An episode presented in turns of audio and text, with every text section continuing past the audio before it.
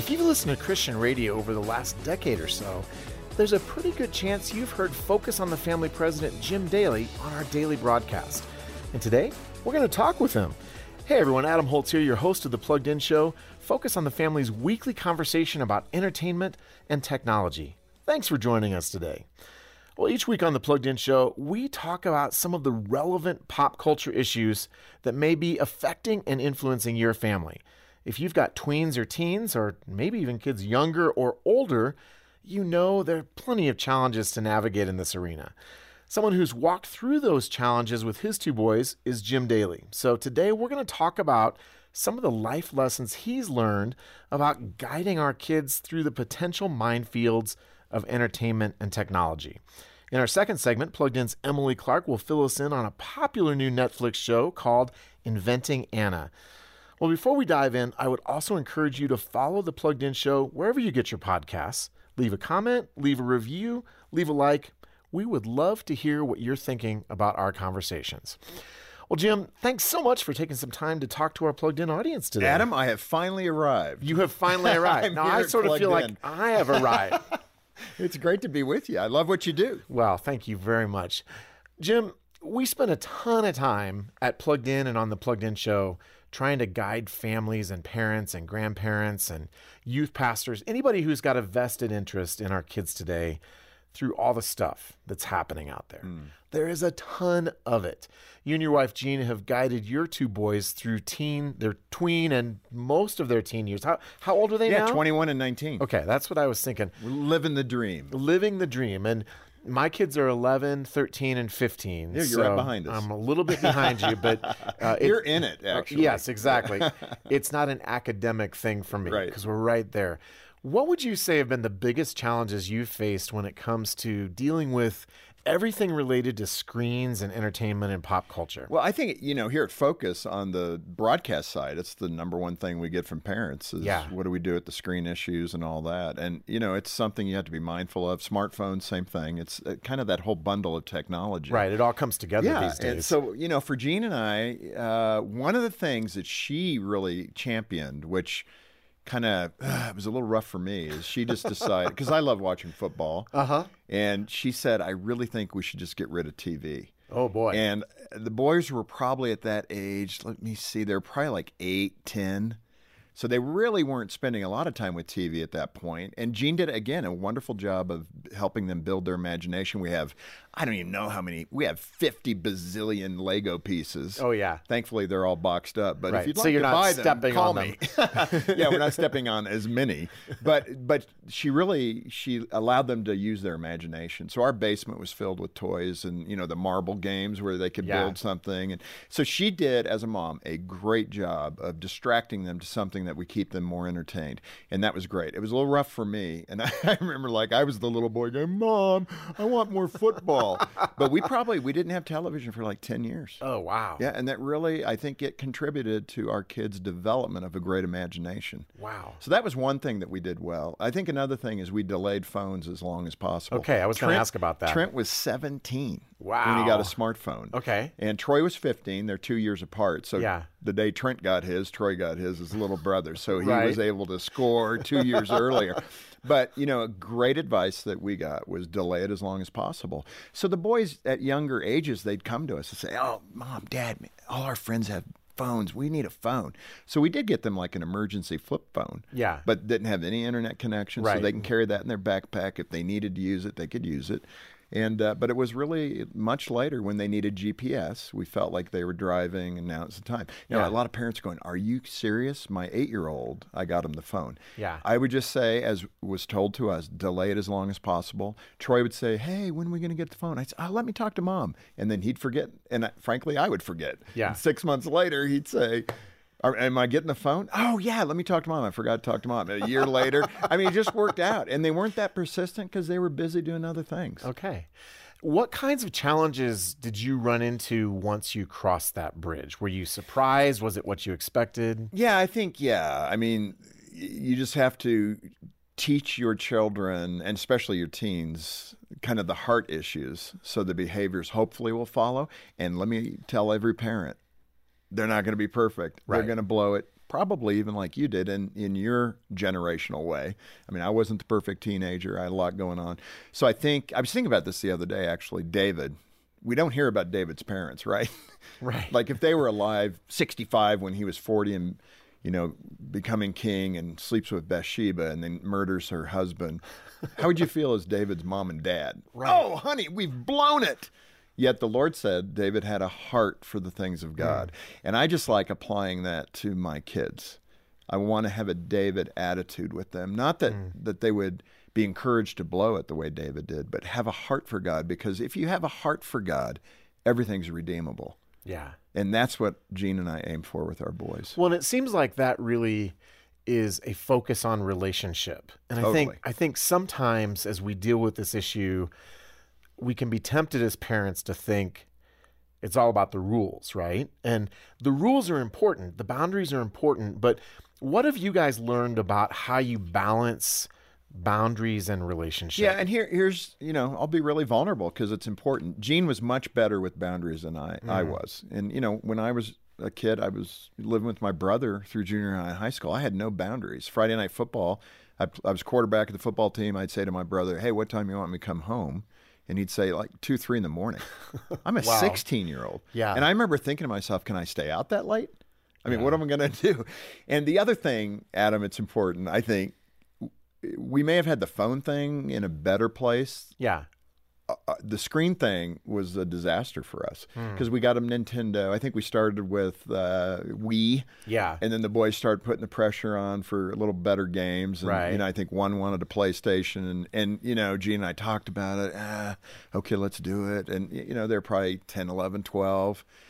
That I wish we would have delayed longer because that Yeah. really, especially for boys, they just gravitate toward video games. And Yeah. I think that's been our bigger struggle, especially with our younger one. Just, man, how to allow him to do that with budgeted time. I mean, he could sit there for five, six hours and do Oh, games. yeah. You know, we got to get him distracted, and that that continues even at 19 to be a battle for us.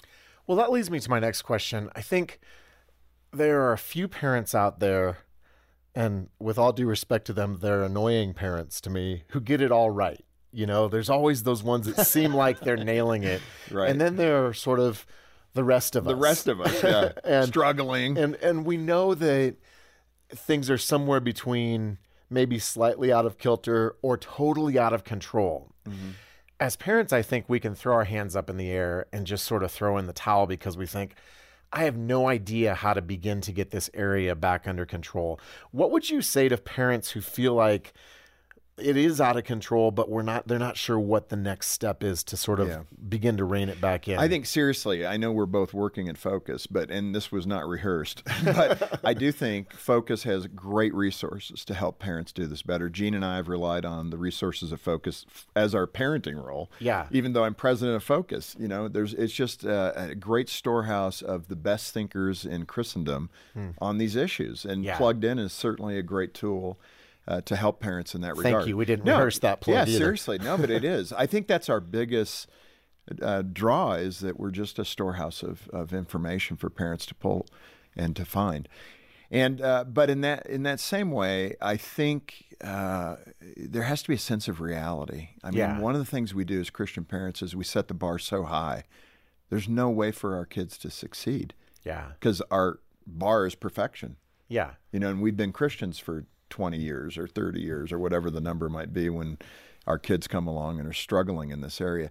And we kind of have to peel that back. And I remember Jean and I having a couple of conversations. And again, she's more black and white than I am.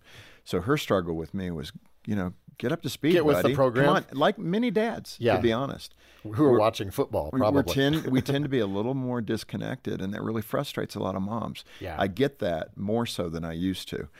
And, uh, you know, so Jean carried the weight of that for a long time. And uh, I would just say, try to create a parenting plan together with that balance that really both of you can feed into and realize that perfection is not the goal. Training the heart is the goal, not hmm. training behavior. Hmm. Behavior will follow the heart.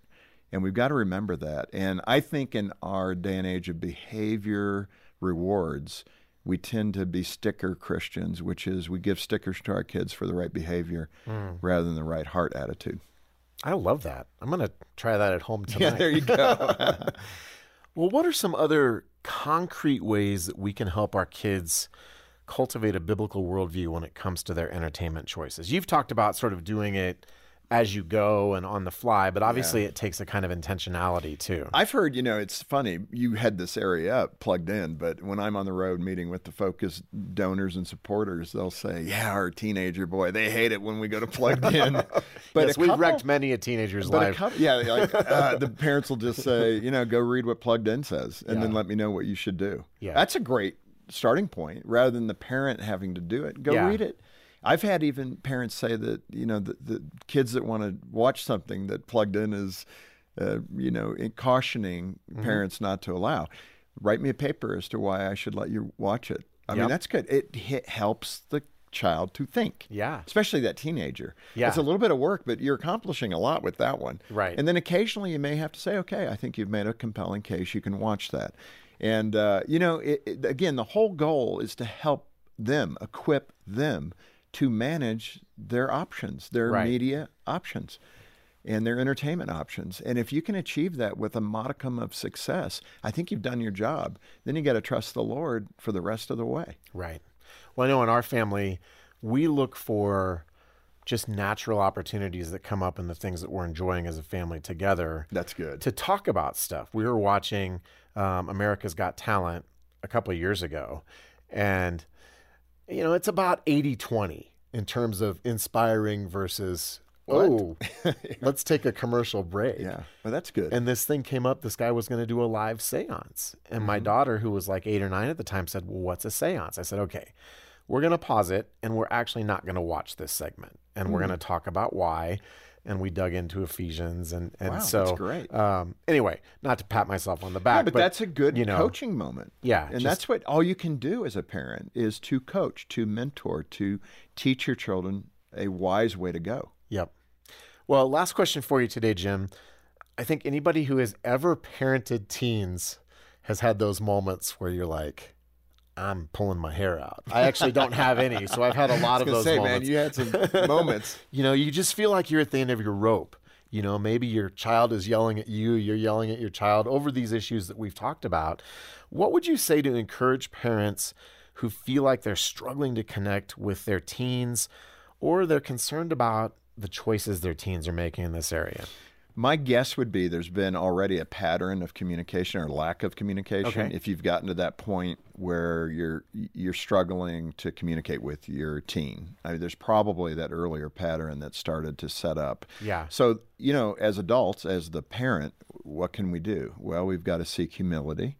We've got to go to our teen and say, yeah, I haven't always done this well. Can you yeah. please forgive me? Oh, that's great. For not doing it well. I want to do it better. I've never been the parent of a teenager. This is the first time for me. it's the first time for you. Yeah. And I, I need to learn how to do that well. And then begin to build that relationship in that humility that then they feel heard, they feel like their voice can be heard, and then hopefully they'll open their heart to the wisdom you can impart to them. Why why I'm cautioning you. Hmm. I know you have the power to do what you can do. I remember Trent one time said to me, he goes, Dad, you're not going to be able to make me do anything. Hmm. And that's a realization all of a sudden, you know, right. and I was thankfully I was wise enough to say, you know what, Trent, you're right. I mean, this kid now is six foot seven. Right. He's a big boy. That is a large boy. And, you know, I said, You're right. I'm not going to be able to make you do anything, but better for you that you choose it for yourself. Mm. And he actually opened up to that mm. and it registered for him. And that's the wisdom that you have to apply as a parent how to find that dialogue that yeah. you can get into with your teen. And they feel respected and heard, and you feel respected and heard. Yeah. Well, it seems like it continues to circle back to relationship. And totally. sometimes I think as parents, we want the silver bullet, right? It's like, what's the yeah. what's the secret here that I don't have? Yeah, there's no um, time. I need that silver bullet. Um, I've got a lot on my plate. But I love what you have shared just about building relationship, and I think we want to set those boundaries. We want to have an appropriate understanding of the tools that can help us protect our kids. Hmm but we want to have access to their hearts too. That's Absolutely. what I've heard today. And I think I think again, Adam, the key thing is how does the Lord deal with you. Mm. and just try to apply that. I believe the whole metaphor of, of marriage and parenting is God created it so that we could experience what He's, how He's relating to us, Yeah. right? Yeah. How do we relate as a father, as a mother Mm. to our children? The Lord's trying to do the same thing with us. Love is always there, but, you know, again, Mm. wisdom and discipline are part of it. I love that, and I think that's a great place to stick the landing on this conversation Okay, good. today. Good so to be with you. thanks again, Jim. Really appreciate it. Thanks for everything you do. You bet.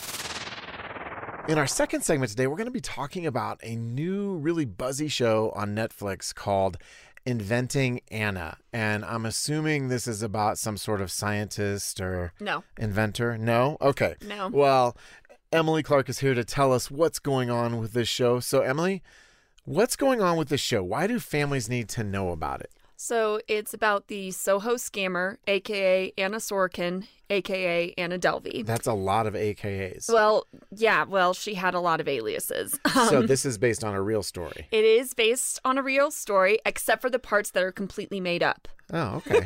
Well, that's a good yeah, that's a disclaimer. disclaimer that the show puts at the beginning of every episode. Um, and really, it's just about this uh, German girl who, or Russian, whatever she was. They actually don't know fully and truly what she was, but basically, she she, comes like to that day. America. She gets in with New York's elite society, and she scams um, a bunch of socialites and hotels and banks out of thousands of dollars and then she gets caught and gets arrested and the story takes it on from the point of view of the reporter that uh, kind of broke open the case after she got arrested Okay, so a couple of follow up questions here. It seems like this is like the latest example of a true crime ish Yes. kind of thing. Am I right in oh assuming that? totally?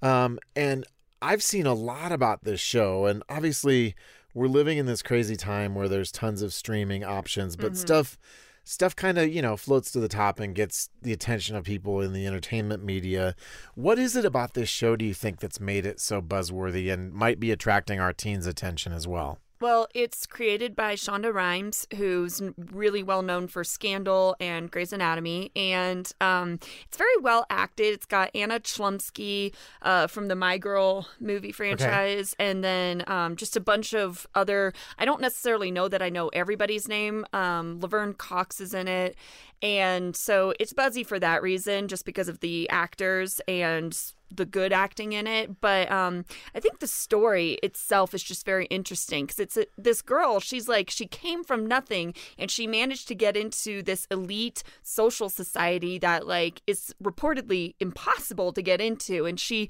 she's scamming these banks and these hotels and it's like how did she get away with it? So that's she's the whole like thing. a total con artist. Oh yeah, she's a total con artist, but she's so deep in her own lies that she believes them herself. And you know, it totally plays into the whole influencer, social media, you know, princess type lifestyle, which is probably another attraction factor especially for teens you know but there's actually a line in the show where where the main character says, you know, lots of girls look at magazines. Most don't commit wire fraud, you know? So, um, yeah, I think that's part of the reason why it's so interesting. The character is interesting, the story is interesting, and I think people just want to know how did she get away with it? And yeah. So, from a parental point of view, if you know this pops up in our Netflix feed or our kids ask questions about it, what's going on content-wise that parents need to be aware of?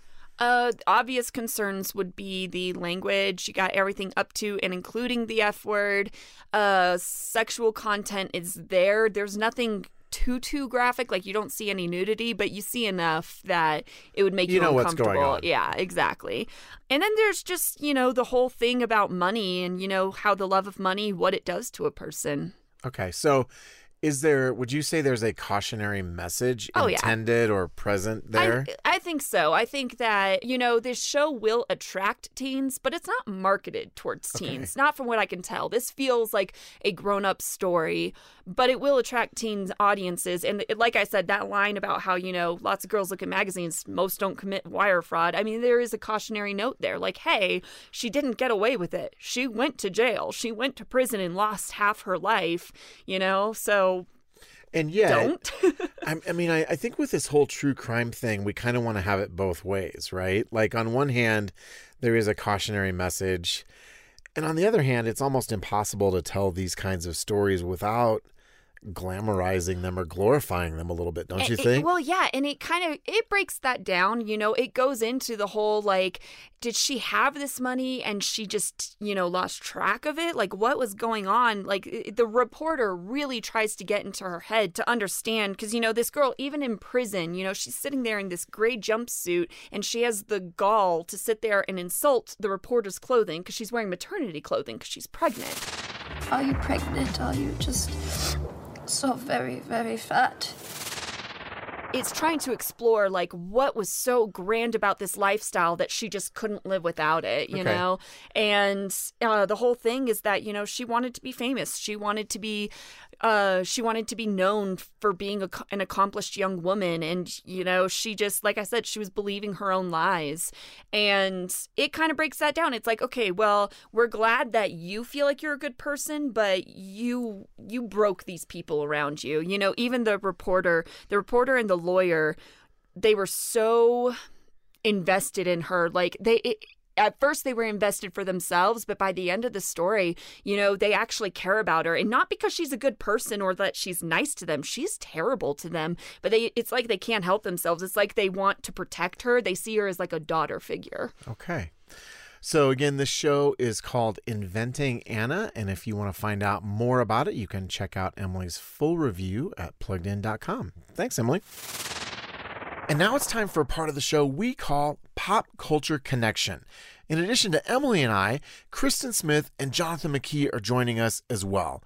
Here's how it's going to work I've got, oh, about a dozen pop culture related questions in a hat. Well, it's a metaphorical hat, but let's just pretend. And our producer, Ashley, is going to draw one, and each of us will have 30 seconds to answer the question. So we're going to keep score too, because these are questions where basically you want to come up with reasons for your answers. So, say my question was, which is better, Star Wars or Star Trek, and why? For each reason you give, Star Wars. uh, you get a point. Thank you, Jonathan. That is the correct answer. So, whoever comes up with the most answers to the questions that Ashley reads to us will win. And obviously, each person gets a new question, so you don't have an unfair advantage. So you're not actually Oh. sitting there thinking, oh, I can come up with more reasons than that. All right, Ashley, are you ready to lead us into pop culture connection? I am ready. All right, let's do Are it. Are you ready? I'm All ready. right. All right. I think Jonathan's going to go first since he was the clear winner last time. Oh, yeah. Ooh, okay. Oh, So. Jonathan, your question is you can choose one arcade game console to put in your basement. What do you pick and why? absolutely. The clear answer is Donkey Kong because, first of all, you get to be Mario. Second of all, you get to grab a hammer. Third of all, you're going against primates, and primates are kind of stinky and throw stuff at you.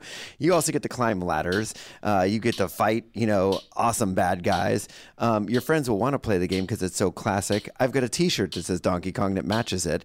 Um, it also has amazing colors. It has the best soundtrack of all video games.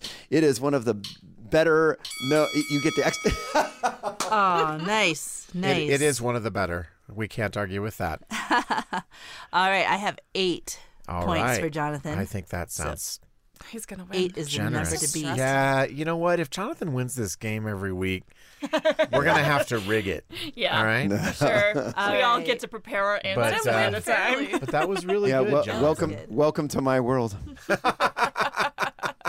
All right. Adam, you are next. Okay. And your question is If aliens came to Earth and you had to pick one TV show to have them watch to learn about humans, what would you pick and why? oh good question That is a hard question. I'm gonna go with the Dukes of Hazzard because cars are a big part of our lives. Um, oh, I'm losing so badly. Uh, because sometimes we solve conflict with bows, arrows, and dynamite. Because you know, there's the law, there's breaking the law, there's human interaction around that. Um, sometimes the good people get blamed for bad things they don't do. Oh, nice. Yeah, you know, Dukes of Hazzard. I'm Dukes just gonna of go Hazzard. with it. That's a good one. All right, so you got seven points. Boy, that's pretty good that for was, feeling that like was it. pretty It didn't go very well. for, for that Yeah. long pause that was good right? Right. I wasted so much time. Ah, Who's next? Emily. Okay. Emily. All right, Emily. We'll stir these around and get you a Stirring the good question. Which is the best early internet rom com? Sleepless in Seattle or You've Got Mail, and why? You've got mail. Uh, and also, this is not a fair question because I was going to say Tom Hanks and Meg Ryan, but they're in both movies. No, Right, right. Trick Um, question. no, uh, you've got mail because of the Yahoo You've Got Mail thing that I remember from when I was a child, because of Tom Hanks' coffee rant about Starbucks, because of all of the books, uh, because of the little bookshop around the corner, which I think is the most darling shop ever, because it's at Christmas, uh, because, oh my gosh, I, oh, because of that weird song thing that they do in the middle of the movie. Oh, nice. I think she should win. So, to our our listening audience at home, Kristen was literally jumping up and down My favorite movie. with with uh, in excitement, and um, maybe we'll do that question so for well. you in the Thank future. That would be fun. No, Nice. I, I kind of, I was sitting there, I was like, come on, No, give I me some actually, I think she should win. Tom Hanks and Meg Ryan are both reasons in and of themselves. I will, but they were in both movies, and I didn't think that was fair. That's fair. All right. I gave you one point for the two of them, so you Oh, have okay. seven oh, points. Oh, Really? You tied with still Adam. ahead. I did better Jonathan's still Kristen, ahead. it comes down to you. No pressure, so- Kristen. You have to No dethrone pressure. Jonathan. All right, Kristen. I won't be Are able you to. ready for this? I don't know.